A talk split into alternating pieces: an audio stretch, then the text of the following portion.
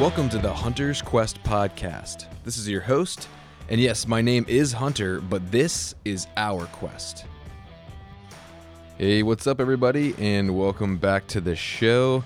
Glad to be with you, and if you're listening on Sunday, happy fourth of July.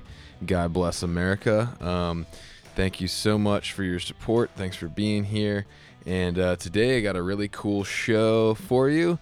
Um, I'm with Dan from Two Vets Sporting Goods. He's the owner of Two Vets Sporting Goods. Well, actually, now it's Two Vets Tripods. They just changed the name.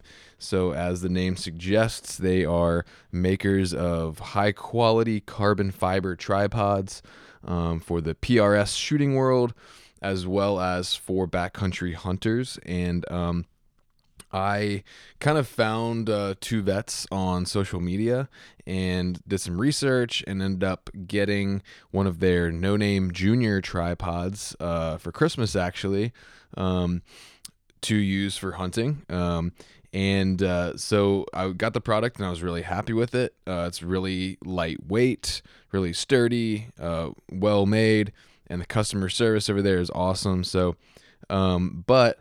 Um, It did not have an integrated center column for like height adjustments on it. Luckily, you know, at its lowest setting, it just kind of worked for me shooting from the seated position. But um, I was kind of hoping, you know, that it had a little more adjustability. So I actually messaged Dan um, and asked him about it. And he said they didn't currently have a product like that. Um, but anyway, so we, we kind of started talking, and it turns out Two Vets is actually one of the first companies that actually started working with me when I started the podcast um, as kind of a partner. So I do some um, some content creation for them. I you know provide some um, marketing images and stuff like that. And um, but they were, like I said, one of the first companies that said, "Hey, we believe in what you're doing, and we want to work with you." So um, so yeah, if you are in the market for a tripod, Um, definitely look at Two Vets Tripods, and I do have a code H Q five. You can save five percent on a tripod, and again, they're just ultra high quality, really good tripods. And anyway, so back to the story. So um, a few, you know, we started talking a little more, and and I told him more about kind of my interest in a product similar to the No Name Junior, but with that integrated center column. And we started working together. Then a few months later, um, I came home and there was a box on my front door, and I opened it up, and what do you know? It was a No Name Junior tripod, uh, basically with an integrated adjustable center column. Um, and it's just perfect for, um, for backcountry hunting. He was able to retain the same weight as the No Name Junior, but still integrate the center column. So it's um, it's under two and a half pounds, I believe, or like right at two and a half pounds. Um, super sturdy, um, rugged, and uh, it's it's really perfect. So I'm gonna be running that tripod, um, you know, in with me in Kodiak and Wyoming and all my backcountry trips. I'll be using it for filming as well as for shooting. It's not designed for filming necessarily, but I've tested it, and it's it's good enough for what I need to do. And it's just so light and sturdy that uh, I'm going to be using it uh, to kind of seamlessly go back and forth from shooting film and shooting bullets, hopefully. so um, anyway, um, that the one he sent me was a prototype, but um, it, you know, we worked a little bit on prototyping it. Um, you know, I think we made a few minor tweaks, but it was basically there. And, uh, then, uh, Dan gave me actually the honor of being able to name this new tripod, which was really cool. Um, so he wanted something that was kind of a military theme type of name. Um, so I kind of brainstormed some ideas and came up with the Ruck, because, um, you know, rucking, which basically just means carrying heavy weight around in your backpack, is a military term, um, but it's something that a lot of us are very familiar with who are training for the backcountry. And if you're a backcountry hunter, you end up basically hiking around with weight on your back most of the time. So that's why we went with the Ruck, because this is a perfect backcountry hunting tripod and uh, just seemed to fit. So it was really cool to be able to work with Dan on prototyping this product, developing it, and getting to name it. So um, definitely go check out uh, Two Vets Tripods. They also sell ball heads, um, and he also works with Triclops, sells rifle saddles, which are uh, really good add-on to your tripod. And again, use that code H Q five. You'll save five percent, and you will help me out. So that would be a win-win, and I would appreciate that. So um, anyway, before we jump into the episode, I have a few giveaways to uh, to do real quick. So um, let's see. As far as reviews go on Apple, thank you guys so much. Um, I'm almost up to two hundred uh, ratings on Apple, so please help me out. If you have not gone on there, it literally takes like one and a half seconds just to tap a star rating. Um, and just help me out, guys. Like, let's blow that up. Uh, it really helps me to get up on the algorithm and get found. So if you have not, please just go to Apple and hit me a five-star review. It takes no time at all. If you really like what we're doing, you can even leave me a written review. And that's how um, another way that people can find me. It's very helpful. Um, it just takes a few seconds of your time. So please help me blow that thing up, guys. Just just go in there if you haven't yet. Leave me a rating and review. And I'm still uh, sending out free uh, decals for the show to people who leave me those five-star reviews. So if you are listening, Hunter seven one seven, Poker Race oh seven, Outlaw forty-one, and Pete Paulson, go ahead and send me an email to hunter at thisishuntersquest dot com, or you can just D M me um, at thisishuntersquest and give me your shipping info, and I will get out some decals to you ASAP. And again, I really appreciate y'all's support. Please subscribe. And again, word of mouth is, you know, the old fashioned, but still the best way to get the, the show out. So please share, share the show on your story, on Instagram, on your other social media, on Facebook. Go to my Facebook page, like the Facebook page, um, and share, you know, share with your friends and family uh, that might benefit from the show. So, um, So yeah, um, let's see. Next, okay, I did say a while ago that once I reached my first fifty subscribers on the YouTube channel, I would give out a hat to somebody. And so I'm going to do that because I do what I say I'm going to do, and I'm up to like, I think, fifty-seven subscribers.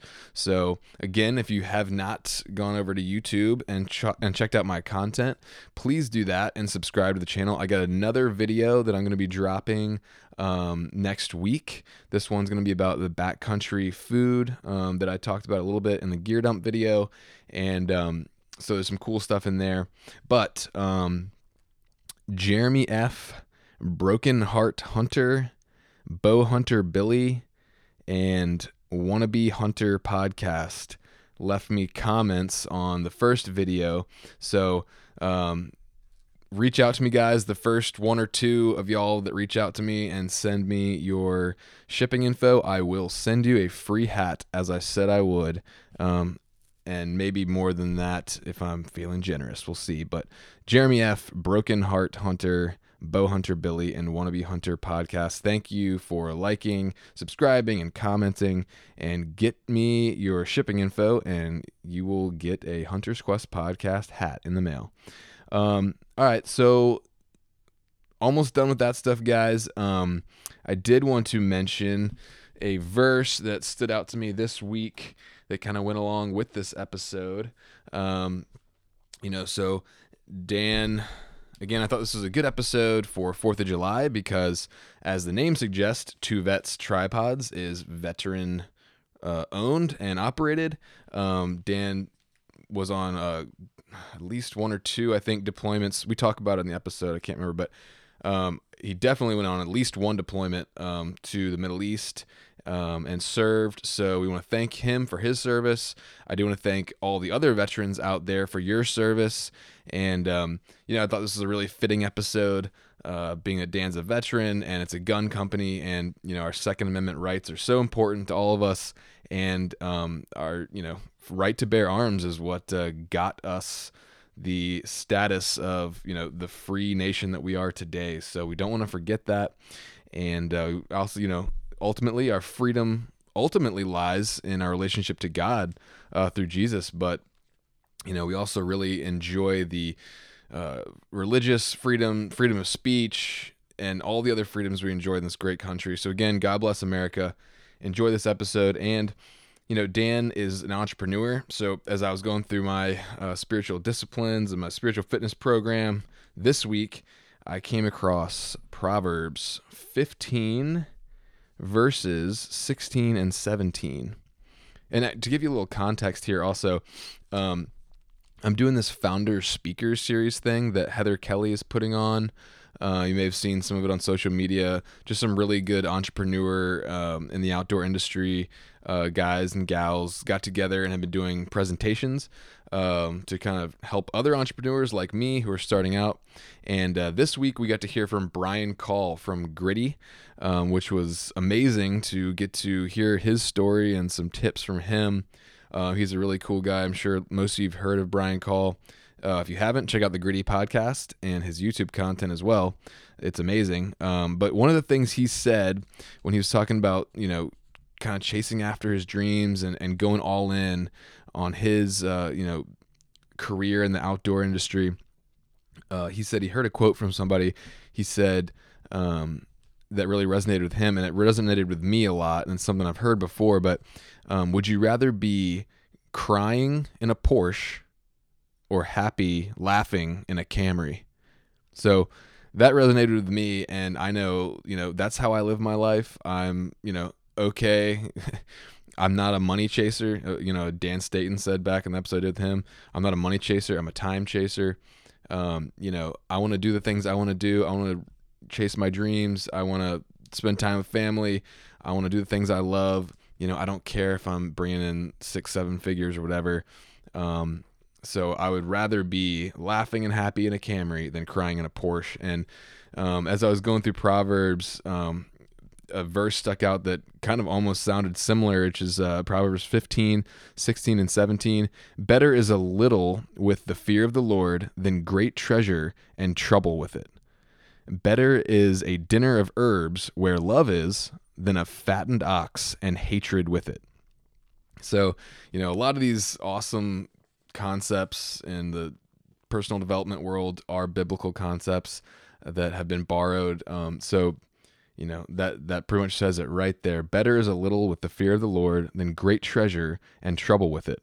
Better is a dinner of herbs where love is than a fattened ox and hatred with it. And how true that is in our lives. So, you know, I just want to encourage you, go for your dreams, you know, um, obviously, as anything, we want to be balanced, but, you know, life is about so much more than how much cheddar you can accumulate and how many toys you can buy. So um, just remember that as you're going through your day-to-day life. And um, so anyway, that inspired me. Um, I'm going to keep chasing my dreams. I'm going to keep going for it. Um, you know, please keep me in prayer Um as I continue with this and try to put out content that is helpful and inspirational and educational for you guys.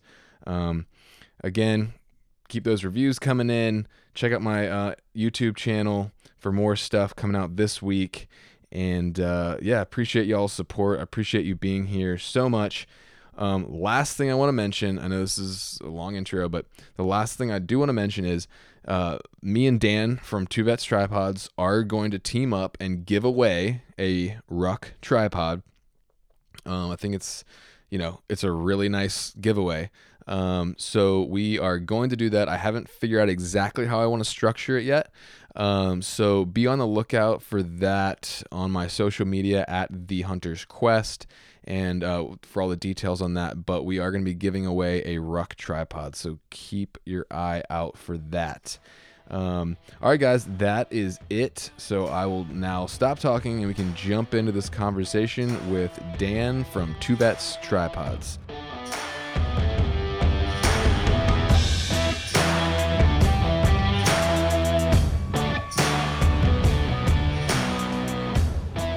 Welcome to the Hunter's Quest podcast. This is your host, Hunter, and I'm here with my buddy, Dan, who is the owner of Two Vets Sporting Goods. Uh, they make just um, awesome, high-quality uh, carbon fiber tripods, as well as uh, ball heads and just stuff for uh, long-range shooting, um, precision rifle stuff, um, as well as uh, for, for backcountry hunting. So uh, thanks for coming on, man. How's it going? Yeah, pretty good, man. I appreciate it. Yeah, man. So um, me and Dan kind of linked up a few months ago and been uh, working together a little bit, and um, but haven't really had much of a chance to kind of get to know you, man. So um, I know, as the name suggests, uh, Two Vets Sporting Goods, you are a veteran, and um, yeah, we'd just love to hear a little bit about your story and um, when, how, and why you you joined the service and what your time in the military was like. Yeah, yeah. No, that's... look forward to it. Um, you know, back in two thousand eight, I, uh, you know, I basically out of high school realized that I wanted to uh, do something with my life and serve the country. So I ended up uh, pretty much walking into a recruiter's office and just told them, hey, you know, sign me up. I don't really care what I do, where I go. Um, it's something that I want to do. I was, you know, pretty influenced from my cousin, who was an Army Ranger, uh, did a bunch of time, first invasion Iraq. Um, and I really just kind of, you know, I wanted to serve my country at the end of the day. So uh, two thousand eight, I joined the Marine Corps, uh, went in as a thirty-five twenty-one motor team mechanic, uh, served four years. I did a deployment to Afghanistan and then uh, kind of came back from there. You know, when I got out in two thousand twelve, uh, came back to New York and, uh, you know, just kind of started getting more involved with guns. Um, precision rifle shooting was kind of my gateway drug into the shooting industry. Um, from there, it just kind of progressed and uh, started Two Vets Sporting Goods in early of two thousand eighteen and just been going at it since. Yeah, man. So, so okay, so you were, you said a mechanic in the Marine Corps, right? Correct. Motor team mechanic. Okay. So what, what kind of stuff were you working on? Uh, Humvees, seven tons. Um, that was, that was pretty much the extent of what we were doing. I was in a, you know, a smaller mechanic shop, so I can't say I got to do everything to the full best of my ability, but I did get to turn some wrenches and uh, play with some Humvees and seven tons and, and enjoyed it. You know, yeah. I, what was it like being in Afghanistan? Very different. Um, it was different. And I think at the end of the day, uh, the hardest part about being in the military and deploying is, you know, y- you leave everything, you know, and you go somewhere, you go somewhere new and you, you're really there with your brothers. Um, and yeah. then, you know, your, your brothers and the people you're around are what make the best of it. I, uh, you know, I always used to tell everybody, I, you know, I spent eight months and seven days in the worst, worst place on the planet. Um, it was the worst eight months of my life, but the best accumulative seven days of my life. Um, and I really did. I got, I met some great people. I met, you know, I, I have some really good friends, and it's been a, a great opportunity to serve with those guys and, you know, come back and still have communications and make sure everybody's doing good and see where they're going with their life. Yeah. So what, like what, why was it the worst eight months of your life? Just accumulative. It's, uh, you know, one hundred twenty degree heat isn't really something that is the most fun thing in the world. Um, but it was, it was a dry heat and, you know, just, just the experience of being different in a different country. I mean, it's not, every day is not the best day in the world. Um, yeah. Things happen and it's just, um, and it's not like a vacation, like you're in a war zone. So, oh yeah, yeah, definitely. it, it's not a vacation. Um, you, you know, I always, I always used to tell people, I mean, you deploy and you, you know, you're over there and you try to keep communication with everybody back here, and the world keeps moving back here and it just keeps going. And, and the world nowadays is just moving at such a fast pace that, you know, when you get a letter from back home, you, you want to write that letter and you want to send it back as soon as you can um, to hear back.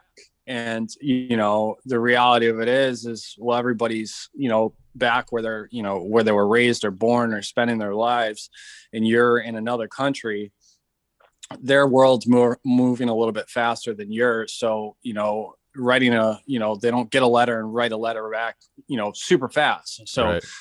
they're waiting, and, and to you, it, you know, it feels like it drags, and to them it might just, you know, fly right by, and then they send a letter out a week later. But um yeah, it's just, it's it's a different experience, you know. But it's definitely, it's made me grateful for a lot of things that I didn't appreciate when I was younger. So um, yeah, I think that was probably one of the best things that I I took out of that experience. Yeah, man, you were talking before we started recording, and we had like some audio issues, so I didn't get the chance to ask you, but you were saying how, you know, going through those low moments in your life, like I was telling you about my history of addiction and stuff like that, how, um, you know, basically you don't become the person you're meant to be without hitting those low moments. So like, I don't know what, like, did, have you had that, those kind of low moments, or what's, what's been your like low moment that's kind of defined you? Um, you know, I think, I think for me, I can't say I've ever been like homeless or anything like that, um, you, you know, to that extent. But I've been to the point in my life where, you know, I've struggled, you know, trying to figure out where I'm going to, you know, get my money to pay rent, or get my money to, um, you know, pay my car bill or my insurance. And at the end of the day, you know, I guess one of the better traits that came out of me coming out of the Marine Corps is, is I've, I've always learned to hustle, and no is not an option for me. Um, it's always something that, you know, I've had my back against the wall. I've had to figure things out. Um, and through that time, I made it happen. And I've realized that, you know, if you struggle and you, you know, you're at your lowest point in your life, like you, you never thought you would ever be there, and you look at it, and then you, you defeat that, that obstacle. You say, hey, you know what? I was, I, I didn't know how I was going to eat, or I didn't know how I was going to, you know, pay my bills or pay any of this. And you do it and you achieve it. It really makes you a hustler, in my opinion, because at the end of the day, you've been to your lowest point and you say, I can, I, I can, I can overcome this. And I still, I face those daily to this day. You know, I, I wake up every single morning as a business owner, and I say, you know what, yesterday we did a pretty good job, but how can I do better today? How can I be better at what I was doing yesterday? Like, how can I squeeze out that one ounce of, of being a better business owner, or communicating better to my customers, or listening to feedback better? Because that, that type of stuff is important to me, you know? Mm-hmm. Yeah. So what do you think is like the most important um, tool or, or thing that you've learned to, to help you continue to achieve and not quit, and like say, you know, no is not an option? You know, I think the thing for me is, is just, is just knowing that I'm capable of doing whatever I set my mind to, whether I think I can do it or not. And I've been in a lot of positions, you know, for instance, you know, two and a half years ago, I was in a lower point of my life where I wasn't physically happy with myself. I wasn't like, you know, I wasn't obese, or I wasn't, you know, I just, I wanted to be fit. I wanted to be mm-hmm. in better shape. And I looked at that and I used it as drive. Um, I went to the gym and I said, you know, I, I'd, I'd go to a machine and I'd put on a weight, and then, you know, I'd look at the weight and I go, there's no way I'm going to be able to do ten of these. And then before I'd start, I go, you know what, I'm doing ten. And yeah. Through that, I do ten. I, I would I would push my body and my mind further than I thought I could. Mm-hmm. And the reality of it is, is if you tell yourself that you're going to do something and you truly try, you will be able to achieve it. But if you have an inkling of a doubt and you put that in your body and you go, you know what, you're you're nine and a quarter, and you go, oh, I just can't do it. You, it, it doesn't make you any better of a person. Smashing those goals makes you a better person, you know, yeah. Giving up and, you know, and just saying, well, I just can't do it, doesn't make you a better person. So I think that tool there is, you know, realizing that my mind is very strong and that I can tell myself that I'm going to do something and I can achieve it, whether I think I can do it or not, is, is super important. So my mind is ultimately the best, you know, the best asset of what I've uh, acquired through time. Yeah, absolutely. And mindset is so huge. It's like, it's, it's always funny that like the last rep of something you do is always like the hardest. And that's just because your mind knows, okay, this is the last one, you know, and we're all capable of like so much more than we think we are. Like there's that, I can't remember if it's like the forty or sixty percent rule or whatever, but it's like you go to like, you're done in your mind and you really have like forty percent left. Correct. And, you know, for me, especially lately and, and through time, I've listened to a lot of um, what I would call motivational speakers. And I, in sometimes when I'm in my office or in the shop or whatever, I'll, I'll turn on a motivational speaker and I'll listen to, you know, Arnold Schwarzenegger or Mark Cuban or, or any of these guys that have been to the, you know, the truest lows of their lives, and they're successful because they didn't take no as an answer. They said, you know what, there's twenty-four hours. Um, Arnold Schwarzenegger, he goes, you know, there's twenty-four hours in a day. You can sleep six hours in a day, but all that other time, you know, you work your normal job and you say you still have eight hours left. Then you take two hours and you educate yourself. And then you take another two hours and you physically make yourself better. And then you take another two hours and you push harder at your business. And, and essentially what he was getting at is, is that at the end of the day, there's so, we have a lot of time, but we become comfortable with not putting in the effort to get where we want to go. You know, for me as a business, I've done what I never thought would be possible for myself. I, I started a business. I mean, looking back at my childhood and what kind of kid I was to where I am now, you know, I'm proud of myself to get to where I am. And yeah. I never thought I was this type of person, you know? Yeah, that's awesome, man. Um, do you think that, um, some of the lessons or like, did you learn anything about like leadership and your time in the military that has like spilled over into running a business? Cause I know, you know, I, even, even with like, um, physical challenges or physical adventures, um, in a lot of ways are similar to entrepreneurship. And so like, have you seen any carryover, uh, you know, from your time in the military? Yeah. I mean, for me, a lot of it's been mental. Um, a lot of what I do is it's, it's very mentally exhausting. I've had to learn a lot of things that I never thought I would be capable of learning. I mean, when I went through school, I was a solid like C student. I was not an A student. I wasn't a B student. I mean, it, I just, I didn't, I didn't, I had a lot of learning disabilities. Like I had A D D and A D H D, and it, I mean, that can be thrown around sixteen thousand different ways and anybody can perceive it as what it wants. But I would read something and then I would come back a half hour later and I try to remember what I read and I couldn't remember it. So, you know, and I'd, I'd read books and I'd read the first line all the way down to the fifteenth line. And when I was reading a line, I'd have to put a sheet of paper underneath that mm-hmm. line. So I one line at a time and I wasn't mixing them between the two. So, you know, through business, I've had to learn a lot. I've had to learn, you know, how to build a website, how to talk to customers, how to, you know, interact with customers. Um, I've had to learn shipping and logistics. I've had to learn financials. I've had to learn, you know, managing money. Um, there's a lot of it that, you know, that I had some traits that came through the Marine Corps of, you know, learning, you know, what we can spend, what we can't spend, you know, shipping times, logistics, managing people. I mean, I'm not at a point yet where I'm managing people, but I know what type of person I want to hire when I do hire somebody, because I want to be a mentor to somebody. I mean, I didn't, I didn't have a mentor in business to mentor me to say, hey, you know what, your website looks great, or hey, you know, your pictures are awesome, or hey, you should, you know, you should do this because this will make you a better business, or you should ship this way because this way would be cheaper. I've, I've had to learn all that on my own, and it's, it's been hard, but yeah, I never thought I had the mental capacity to do what I do now, to be honest with you. Yeah. Yeah, man, it's such a cool uh, journey of just learning as you go. And it's like, uh, there's just so much more to it than you think when you start. But, and going back to the A D D thing, man, I mean, a lot of kids get labeled as that. And I was, you know, they diagnosed me with A D H D and stuff like that. And um, yeah, it can be challenging, but I heard someone say one time, like, it's only a pathology Like, it's only a bad thing if you're forcing someone to sit in a chair or like on a desk for eight hours a day. But there's so many positives to it as well.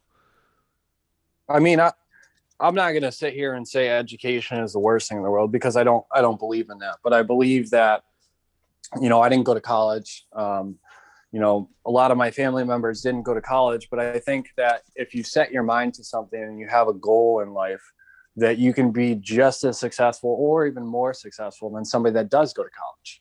It's yeah. just, you know, for what I've done and what I've done in the past couple of years, I've, you know, I've worked from, you know, five o'clock in the morning to one o'clock at night, and then go to bed, get four hours of sleep, and wake up again. And that's, and when I first started business, that was, that was a constant. I mean, even still to this day, I mean, you can ask a lot of my customers on a Saturday or a Sunday, or even a Monday night, or any any night after like normal working hours, they'll email me and they'll say, hey man, you know, what's going on with this? Or, hey, I got a question. Or, and I pick up that phone and I call my customers, because at the end of the day, I, I'm very fortunate to wake up and love what I do.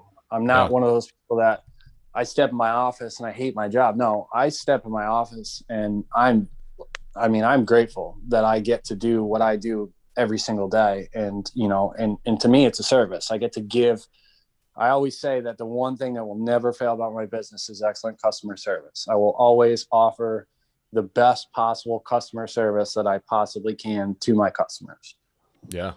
Yeah. And I, I, uh, you know, I came to our friendship or relationship or whatever as, as a customer first. uh, I got the No Name Junior tripod for, for hunting, uh, for backcountry. I was looking for something super lightweight. And, um, and yeah, I noticed that right off the bat, very responsive and good, great customer service. And I was like, uh, so anyway, um, and, and you said, going back to something you said earlier, um, that Arnold Schwarzenegger was talking about, just like how much time we have in the day and like redeeming that time and making sure you're not wasting it, and, and being consistent and disciplined and putting in the work day after day. It's, it's, uh, it's so huge. And just being able to be grateful and loving what you do, and like, you know, living every day in alignment with your long-term goals and objectives, you know, just chipping away at it. Yeah. Yeah. I think, and if you look at a lot of the successful people out there, that, you know, the actors and stuff like that, I mean, if you look at their history, I mean, they've been in and out of jail, they've been in drugs and rehab and, and all these other things. But the difference is, is they've put in every ounce of effort to get where they are today. And a lot of them are just, they're, they're cool dudes because of that. You know, like I, I saw a thing, uh, the guy that plays Iron Man, who's that Robert, isn't it Robert Downey Junior or something yeah. like that? Yeah. Yeah. There was a kid that had, um, I think he had like cancer, like really, really bad cancer, like not long to live. And, you know, he made a personal video for that kid. And, you know, you look at somebody that, you know, just kind of stepped into it and became famous because of something they did. They don't have the same response as the person that had the struggle, went all the way to the bottom of their life, worked their way all the way to the top. Like, they're willing to acknowledge people that are, you know, whatever, that have struggled in their lives or struggling now, because they know what it's like to be, to, to be there. Yeah. Yeah, man.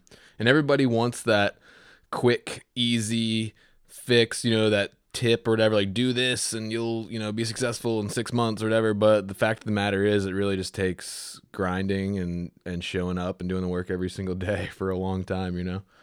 Yeah. And I had, I mean, I had a friend of mine, he reached out to me and, uh, he, you know, he started kind of a business as kind of just like a side gig to make a little bit of money. And, uh, he messaged out to me. He's like, hey man, my sucks. My stuff's been stuck in shipping for the last like two weeks. Like, what's going on? I'm like, all right, you know, tell me what's up, you know, whatever.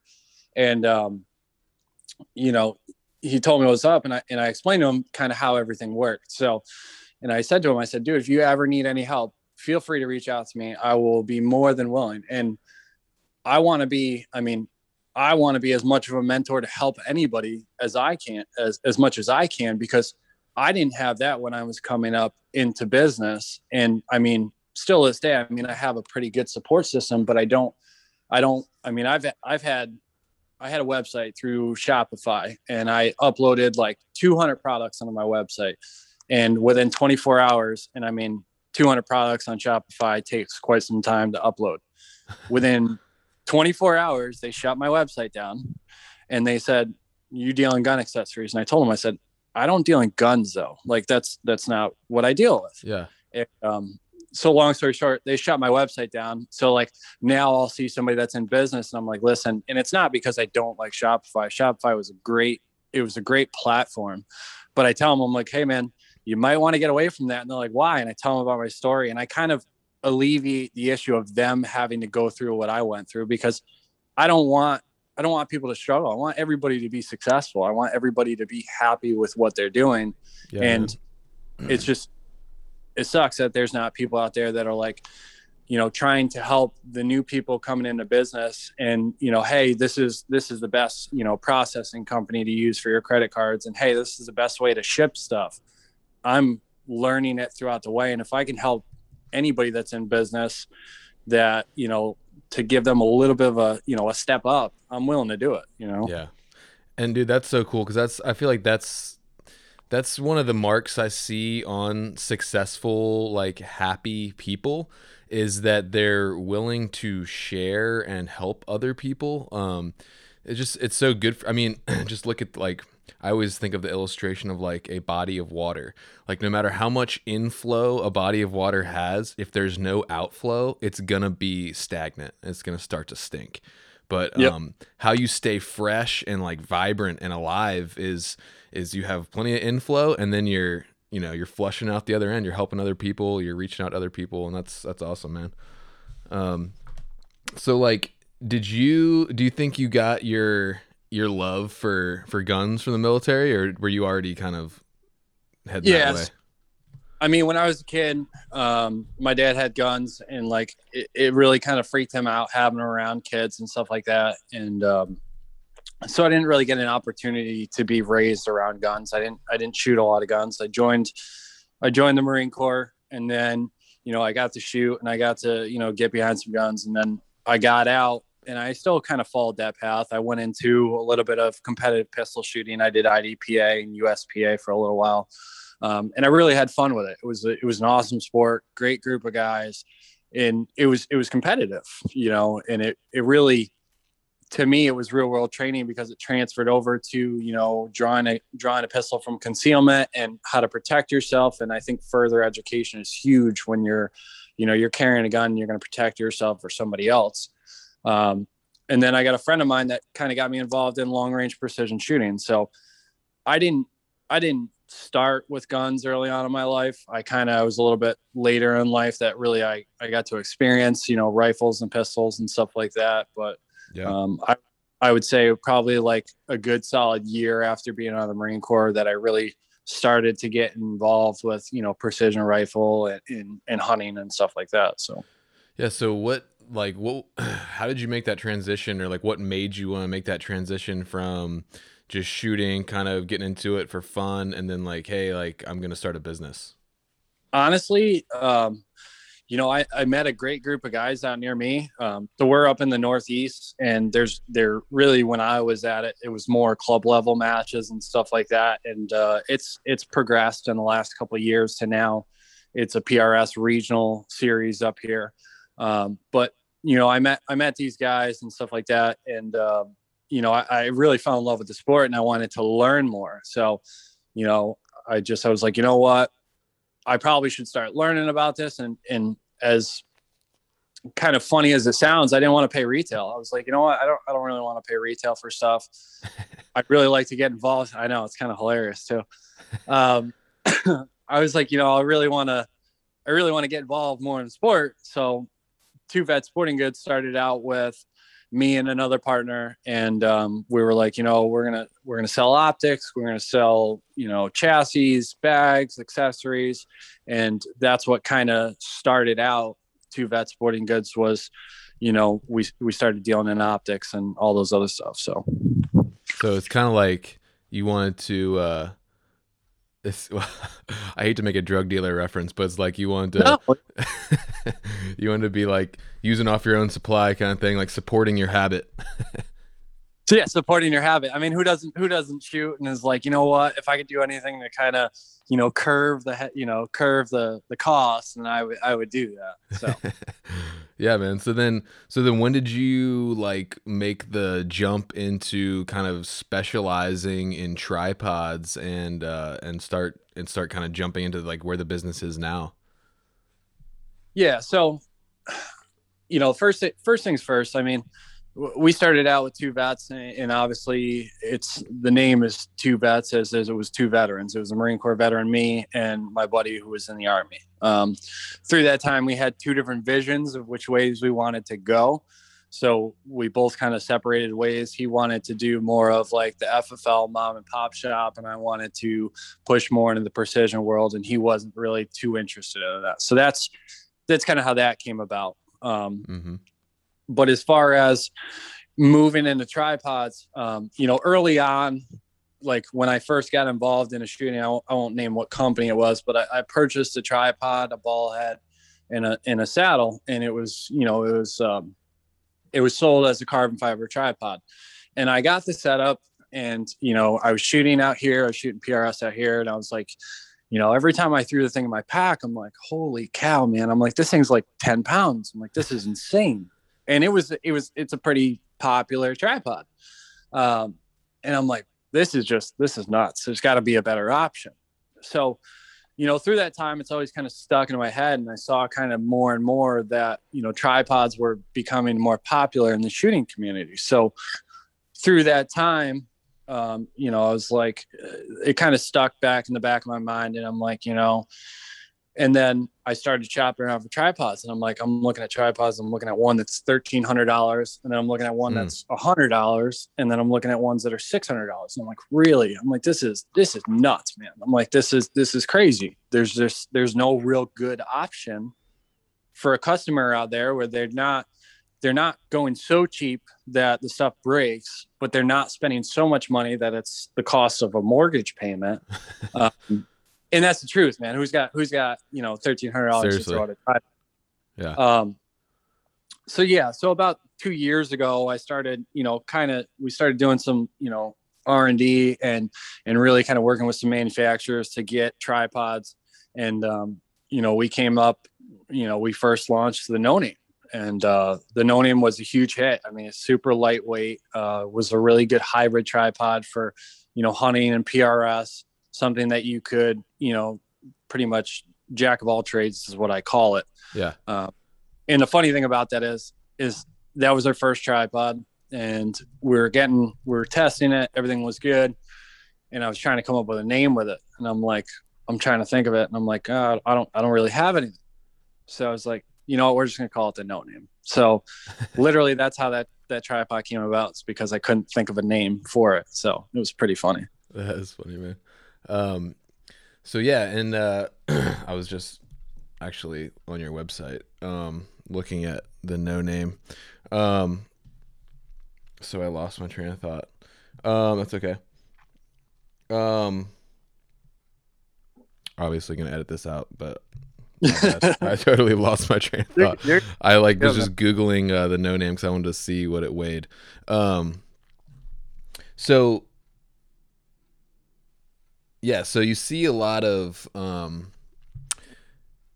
like you said, tripods are getting more and more popular in the P R S world, but also uh, for hunting. There's a lot of a lot of the big kind of name um, optics companies and um, other kind of hunting, backcountry hunting specialized companies are yep. starting to produce tripods, and um, you know, for especially for guys who are Western hunters.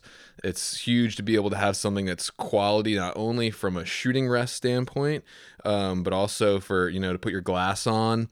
And obviously, you know, guys like me who are living out of your backpack for a week, um, weight is a huge thing. And also having a product that's, like you said, a quality product. And like you said, not going to cost thirteen hundred bucks, because, you know, the the price tags start getting up there when you really start getting into this like lightweight mountain stuff. And, and for a tripod, it's just like, you can't justify spending thirteen hundred bucks. But, um, that's what drew me to the new No Name Junior, uh, which is kind of what I'm running now. Uh, I think it's only what two, just over two pounds. Is that right? Yeah. Two six. Yeah. Two six. And then, um, I know that we're kind of working together, sort of prototyping a little bit. um, a new sort of thing. Do you want to talk about that at all, or? Yeah. Yeah. So, you know, through the last, you know, couple months, we, we've obviously, we've tried to gear some tripods towards the shooting industry, uh, towards the hunting industry in particular, you know, lightweight, compact, stable, um, something that's not going to take up a whole lot of pack space. So originally we started with the No Name Junior, which the No Name Junior is really good. It's a, a two point three without the center column, two point six with the center column. Um, in the center column, you can screw on top of it and run it with a center column, or you can unscrew it and run it without a center column. So it's really the user feedback. So through the time, we've kind of, you know, we're, we're huge on listening to what customers want. So um, we, we came out with a kit, which the kit is ultimately a very good hybrid tripod. It's only about a pound heavier than the Junior, um, gives you a taller max height and a little bit longer collapse Um, length, but you know, that's, that's a, a pound heavier. So one of the things that some people wanted was they wanted the option to have a center column that stayed with the tripod, that ran through the center of it, where they didn't have to unscrew the top and screw the center column on, which, so the prototype that we're obviously working on is, is one that has a center column that goes through, which is basically it's the Junior with a center column that goes through it, allowing you the ability to, you know, not have to screw on or unscrew um, a center column to be able to work. But we've been able to keep that, that really light weight of uh, two point six pounds um, and keep it, you know, fairly packable. So, yeah. Yeah, man. Um, so Dan sent me this prototype the other day, and it's awesome because actually the, you know, to be honest, like just recently getting into the, the tripod kind of world. Um, but um, when, like I said, I started off as a customer and I ordered the, the No Name Junior.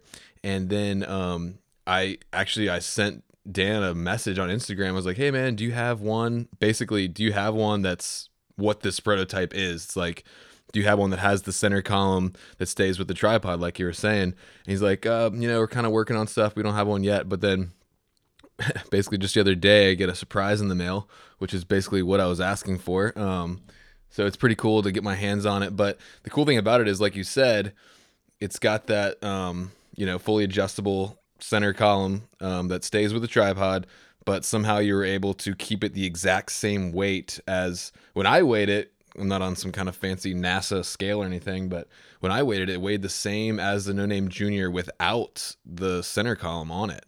So um, yeah. I was really impressed by that.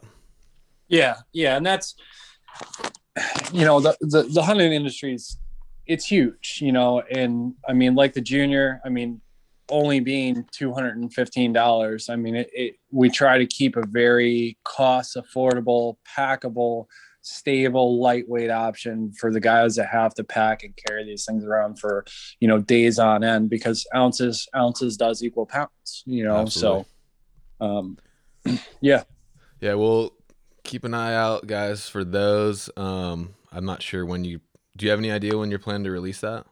No, no idea yet. I mean, so what we typically do is anytime we bring a tripod to the market, I mean, you know, I pretty much, we don't do lab testing. We'll put it that way. We, um, you know, it, it's not something that I say, send into a lab, hey, let's put, you know, sixty pounds worth of weight on this thing for twenty-four hours. Um, I do the good old, you know, military testing. So, you know, typically with our tripods, any tripod it is, we'll send it out to a lot of sniper schoolhouses. We'll send it out to guys that have a lot of feedback of running these tripods every single day. Um, so if there is failures, we know, we know what to expect. We know what to fix. We know what to tweak. So, um, at the end of the day, I think that's kind of what makes us a little bit different is, is that it's, we do different testing. Like I was, I'll give you an example. I was with a, a predator hunter and we were out taking photos and coyote hunting and stuff like that. And I had, I had said to him, I said, have you seen my tripods? And he goes, he goes, yeah, I kind of heard about them. He goes, I heard they're really good. I said, oh yeah. And it was, it was probably about, I don't know, maybe eight inches of snow on the ground. And I was like, well, let's go to the top of this tower. And the tower was probably about twenty-five feet up in the air. And um, we went to the top of the tower and we were taking some photos and doing some shooting and stuff like that. And uh, we get ready to get down. And um, I go, he goes, you want me to carry that down? I go, you've heard of my company, right? And he goes, yeah. I go, okay. I took the tripod, closed it up, and threw it off the tower. And, and he looked at me and he's like, he's like, "Are you crazy?" I'm like, "Yeah, slightly." Um, so, so we get down and I pick up tripod and hand it to her. I said, "Here you go, check it out."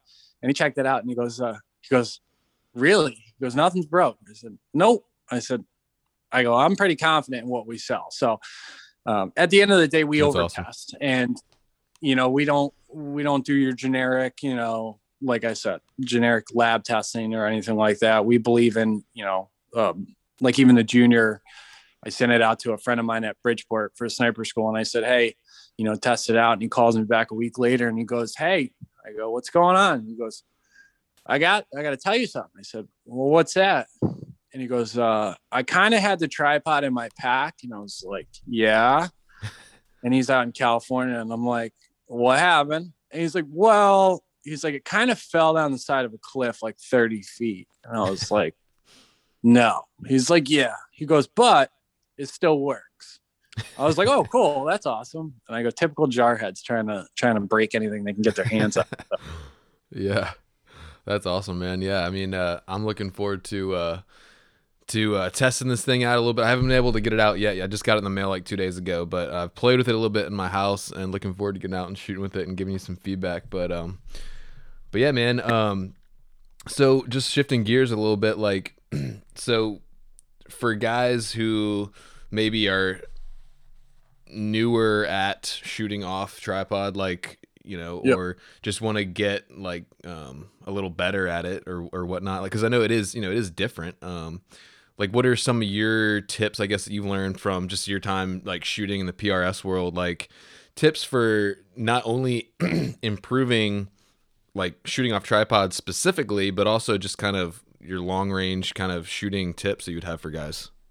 Yeah. So, I mean, I'm not going to say here by any stretch and say that I'm a pro, but I'm a, I'm a pretty, you know, decent shooter off of a tripod, especially at being what I do. Um, yeah.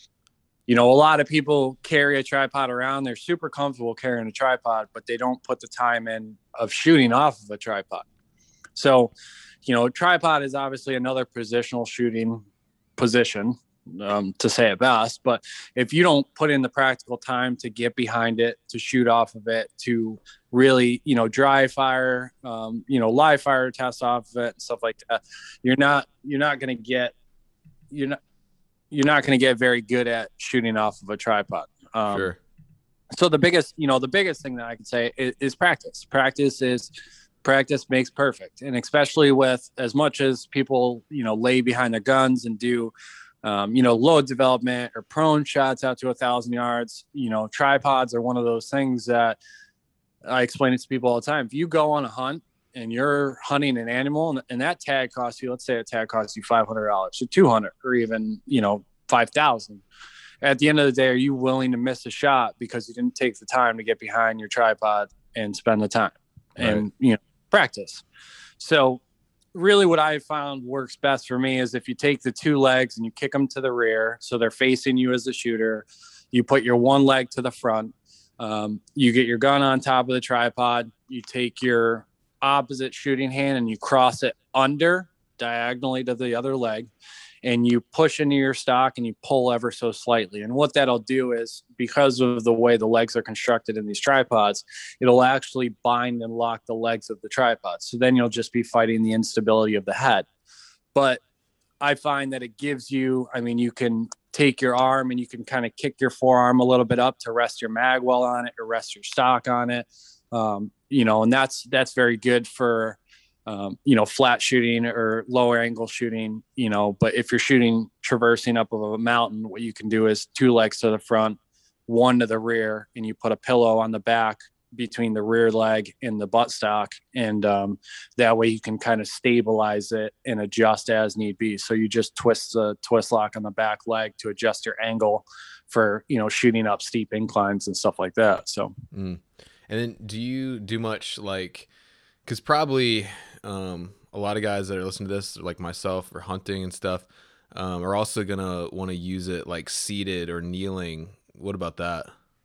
So seated and kneeling is, is really where you're going to find the best. I mean, typically when we, you know, I'm not going to lie. I'm not a, I'm not a backcountry hunter by any stretch of imagination, but I, you know, that's, that's where I do take feedback from customers that do this all the time. Like, you know, like we've talked about before, if there's something you like to see changed or something that you want to see different, you know, we, that's very important to us as a company to make sure that we're fitting the industry that we're trying to go after. Um, And not to get really off topic, but, you know, at the end of the day, we are a tripod company. We're not an optic company. We're not a camera company. We are a tripod company, and this is what we do. So we want it to be best suited for the shooting position. Mm-hmm. Um, but with that being said, yeah, so sitting, high kneeling is where you're going to find the best stability of a tripod. Obviously, the lower center of gravity, the better you're going to be able to get. Uh, I know with, you know, hunting out west, you got tall brush and stuff like that. So obviously the lower center of gravity that you can keep that tripod, the best that you're going to be able to get out of it. And the closer that you keep it into itself, the, the more stability you're going to get. You always want to run the larger tube diameters out first and then run your smaller tubes. So say you're, you have a four twist lock tripod, you run your top leg, your first twist lock, that big tube down, then your next twist lock, that big tube down. You always want to run your larger tubes out first before you run the smaller out.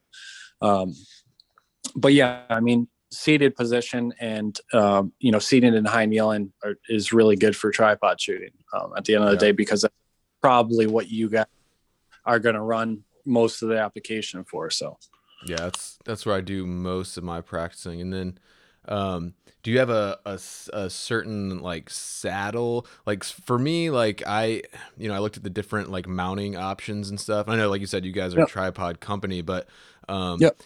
I went with like a saddle style mounting system. I guess I'm probably not sure if I'm even using the right term, no, you're, but that's, that's the right word. Yeah. Um, so because I wanted to be able to use it with a variety of different rifles and firearms.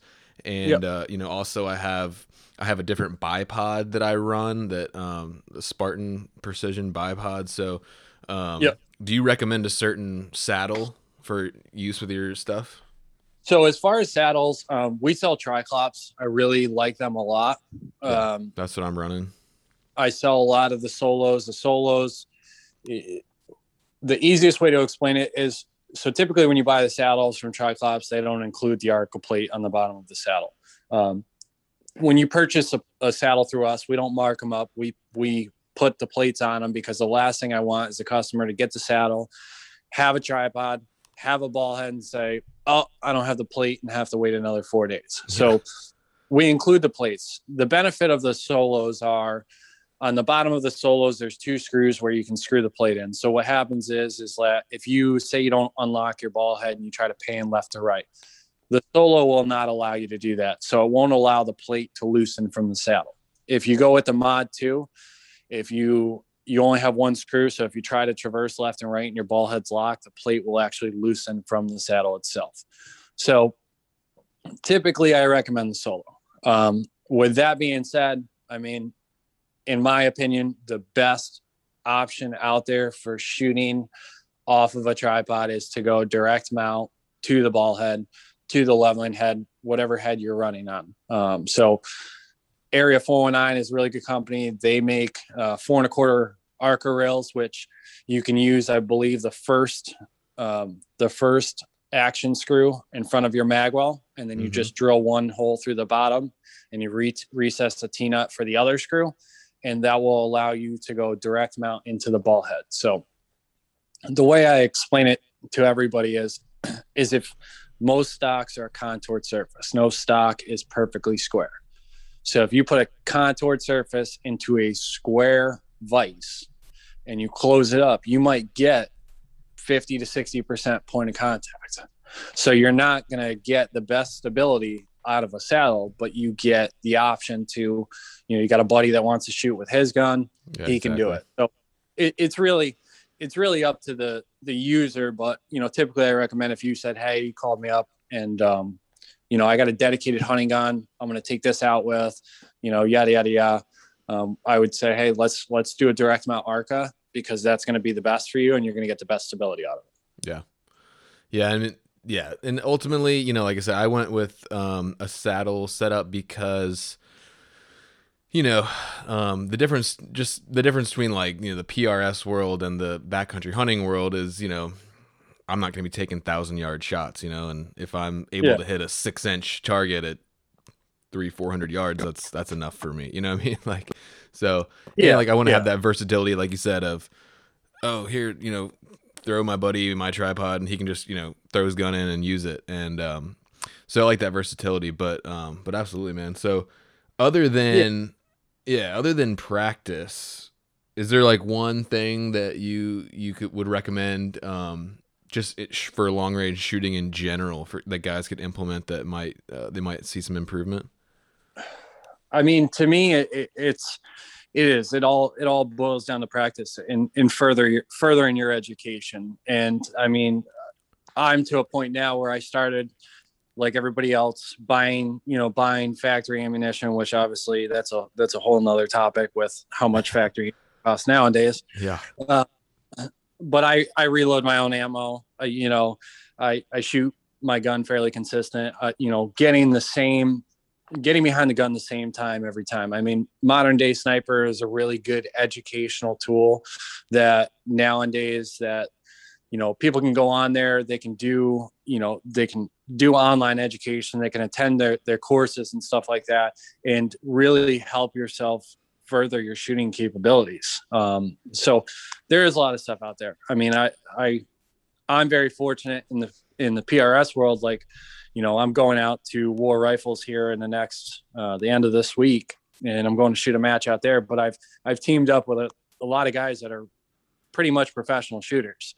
And what I'm going to go there to do is I'm going to go there to shoot, but also when they're shooting, I'm going to sit there and I'm going to watch them closely. I'm going to watch mm-hmm. how, you know, they mount that, that barricade, or how they, you know, get behind their gun every single time. So I'm a very visual learner. So what I recommend to anybody is, is if you want to get better at shooting long range, you know, A, it's practice, and B, it's education. You know, mm-hmm. it, you know, like I, I have this coming up. I plan to go out to uh, Max Ordnance on California and do a high angle course out there. I'm going out to Texas to do a private class out there with a bunch of um, sniper guys. And, you know, at the end of the day, I mean, education is everything. And, and especially it's, it's what you put into it. You know, if you're, if you have a dry fire training system and you sit in your house and you have a barricade and you practice dry firing, at the end of the day, I think um, there, if you practice dry firing,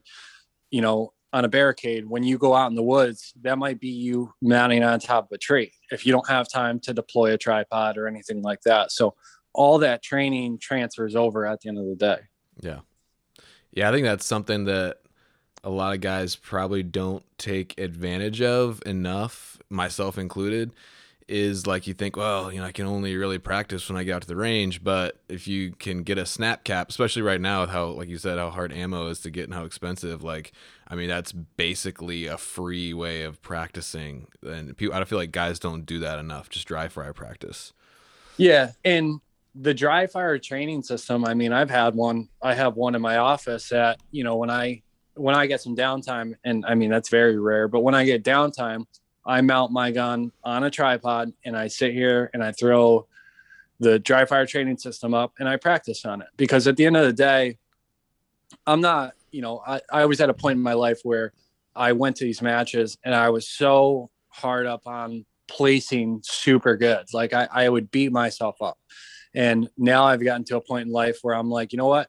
I'm going to go to this match. I'm going to practice. I'm going to shoot. If I don't do good, there's no point in me being upset, because at the end of the day, I mean, I'm there and I'm furthering my education. I'm putting the practice in. I'm putting the time in. It, it comes with time. And, you know, I used to, like my friend, there's a, a really funny picture of me. I was out in Kentucky and I had a really bad match. It rained for two days straight, like straight up. Downpoured for two days, and there was no tents or anything, so you were outside in it the whole time, and it was just absolutely one hundred percent miserable. But I look back at that and I go, you know what, I was there with my four buddies, we had the time of our lives, it was hilarious, we had, you know, I, I learned some things. And um yeah, you know, it's all what you take out of it. I mean, in the military, I had, I was stationed in twenty-nine Palms, which is like the worst Marine Corps base I think any Marine will attest to, but it, it is one hundred twenty in the summer, eighty in the eighty in the winter. I mean, it's just, it's miserable. It's desolate, desert, but I took advantage of it. I built Jeeps and I did rock crawling and I really took advantage of my surroundings and I had fun being out there. And if I had the opportunity and they said, hey, if you want to go back to the Marine Corps, we'll put you out there. I say, okay, sign me up. I'll go back out. I don't really care. Yeah. You know, but you ask ninety-five percent of guys and they're like, no, dude, I hate that place. I'm like, all right, I had time of my life out there. Yeah, it's so good, man. Like that's that, like you're talking about being in the rain. That's that type two fun. It's like, it sucks in the moment, but looking back, it's like, oh, that was awesome, you know? And uh, yeah, life is about experiences, man. And, and what you take out of it. If you're, if you're miserable twenty-four, you know, if you're miserable twenty-three and twenty-three hours and thirty minutes out of that day, but you have, you have thirty minutes of best conversation with your hunting buddy.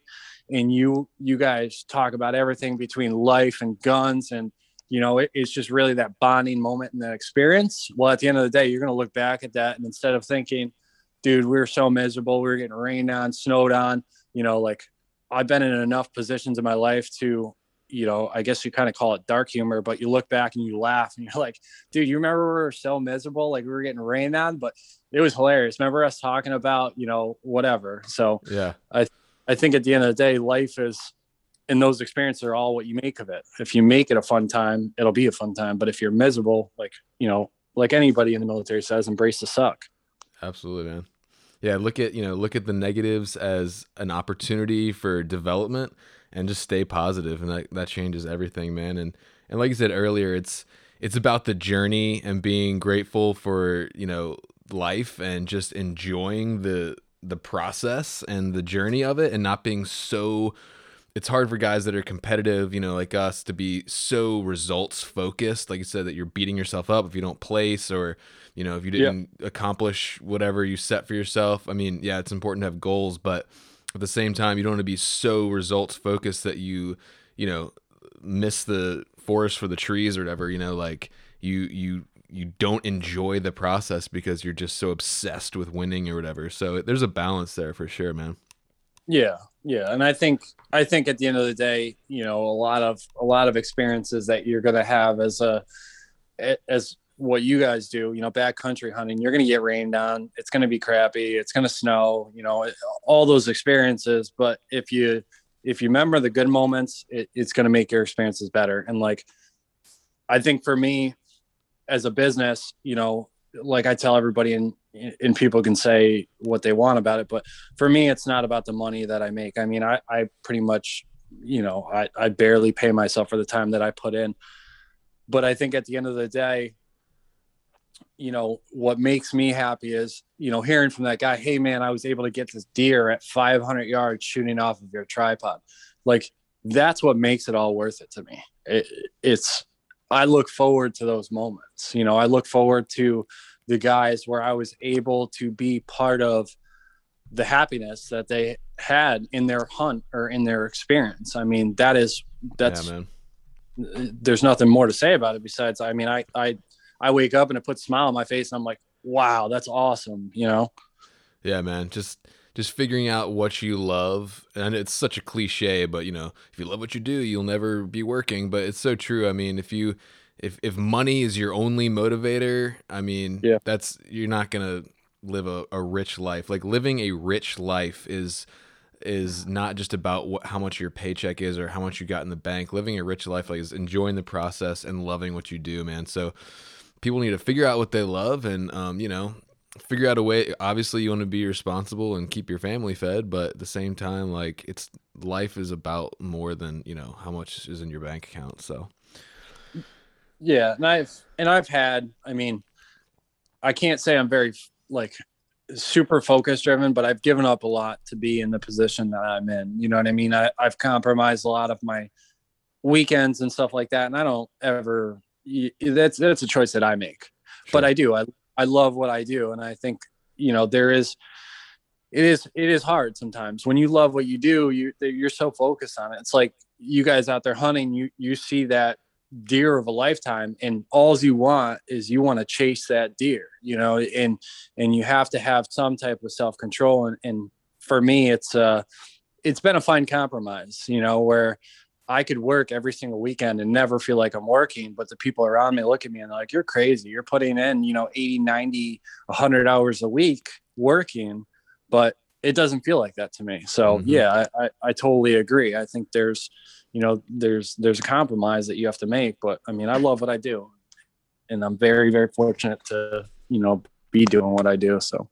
Well, that's awesome, man. Well, this has been a great conversation. I've enjoyed it. Um, is there anything else you want to kind of add before we kind of wrap it up?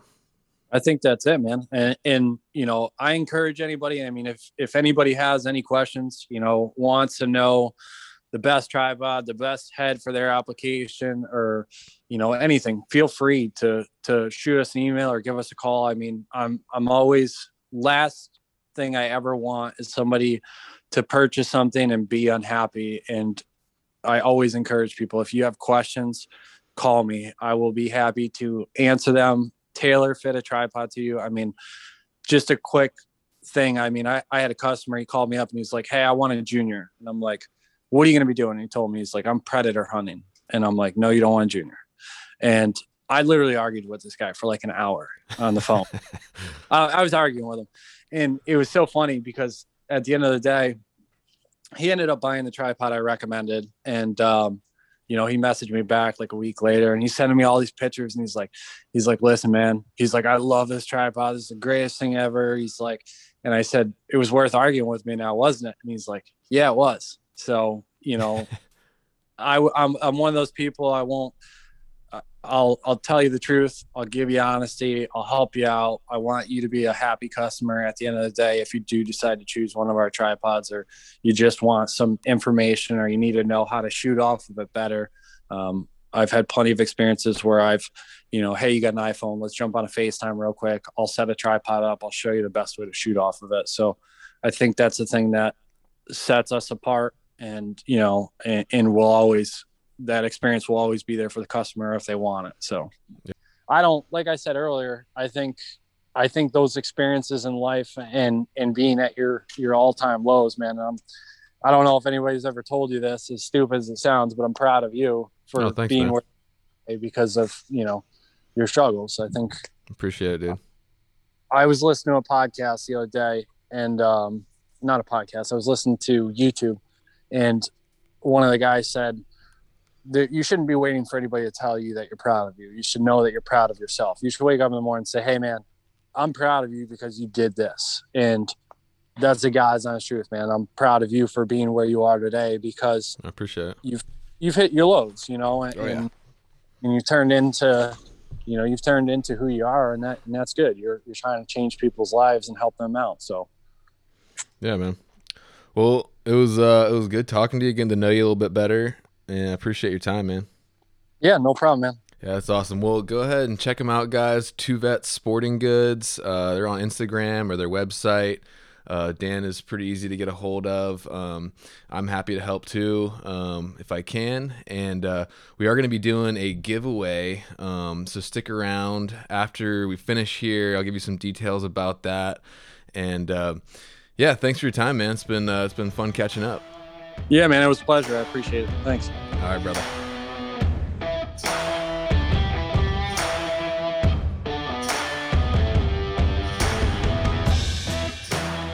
Thanks again for listening to the Hunter's Quest podcast, and make sure you stay up to date on social media at The Hunter's Quest on Instagram and The Hunter's Quest podcast on Facebook. And we'll have all kinds of photos and videos from my day-to-day, as well as stuff from the awesome guests we're having on here. As always, I'm more than happy to connect with you guys if you have questions about hunting or spiritual stuff or gear, fitness, whatever. Just drop me a line in my D Ms, or you can email me at hunter at thisishuntersquest.com. If you like what you're hearing, please go ahead and hit the subscribe button and leave me a rating and a review. That's really helpful. And don't forget to share with your friends. So stay tuned, lots of cool stuff in the works, and I'm really excited to continue this quest together.